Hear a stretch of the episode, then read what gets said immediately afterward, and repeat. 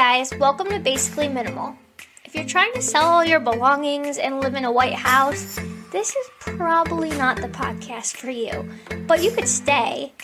However, if you're just trying to live an everyday, basic life and clean some of your house, then you're in the right place.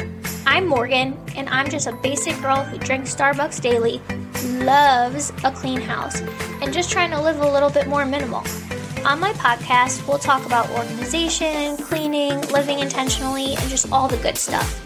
New podcasts will be out every Monday. Take me with you and listen while you empty the dishwasher or fold a load of laundry or go on a walk. Have a great week. Hey guys, what's up? Welcome back to Basically Minimal. I really dropped the ball with the podcast. I was actually being organized in other parts of my life, but could not find the effort to get the podcast up the last two weeks. I guess that was my time off. The end of the school year is always crazy for teachers and parents. I'm a teacher, but I think it's crazier than the beginning of the year, honestly. Probably because everyone is half dead and exhausted, but you still have to do wild things like graduations, banquets, ceremonies etc., all the things. For me, we do a kindergarten thing. It's comparable to kindergarten graduation, but we just call it kindergarten parent thing. So I get the slideshows ready for all three of us, like put all the pictures in, the music in, all that jazz. Me and my two teammates, Sherry and Sharon, we do the same thing. So we do like a slideshow and then with pictures, and then we do like a little awards thing, which they usually do. But this year I got their um, awards ready too because Sharon was out and I didn't type them, but I put the pictures in and whatnot. So I did all that stuff, but I was actually prepared.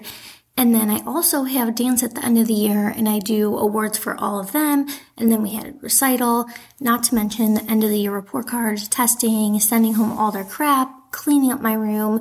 My birthday was a couple weeks ago. I turned 30. Then my grandma turned 95, which we had a party for, and it just has been a busy time over here. So on Sundays when Nick and I were just hanging and chilling, I honestly forgot about putting up a podcast and then Monday morning came and I was just like, no.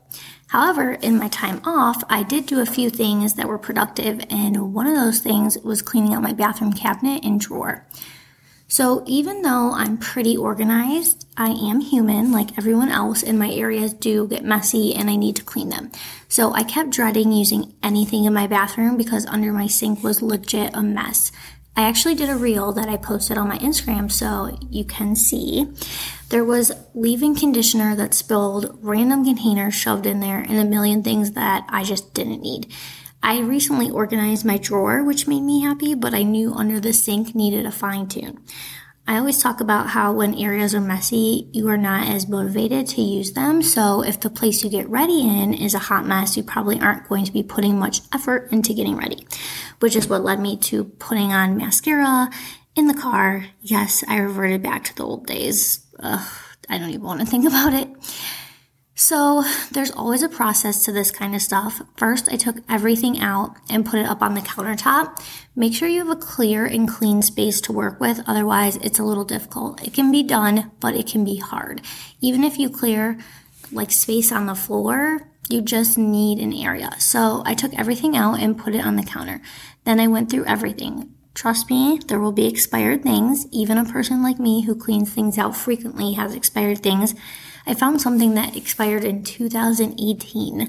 So I started deciding what I needed to keep, throw out, or donate. Sometimes I'll find products like self tanner that are brand new and I haven't used, but I know my dance girls would love. So once you have what you're going to keep, you need to clean out the area before putting anything back in. You could use a wipe, towel with soap, water, just anything, it's a perfect time to clean an area like that because when are you ever going to do that again? now it is time to put everything back in and organize. This will take a few tries. Figure out what works best for your life. For example, I have a few things that I use randomly but not daily, like my neti pot sinus thing. I put it in the back. Then I had a container that I put things like colored hairspray and other things that I just don't use all the time, but I also don't want to buy it every time I need it. And I put those things in a container and then I kind of just pushed it to the back. Then I have this spinny thing. It's one of those lazy Susans.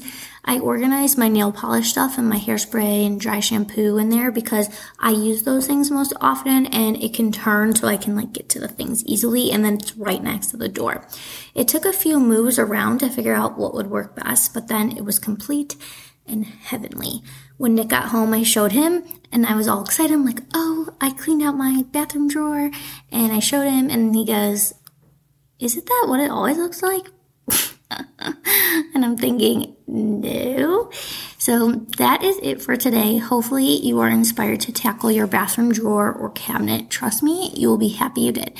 I will talk to you guys next week. Thanks for being understanding of my two week vacation. And that's it. Bye.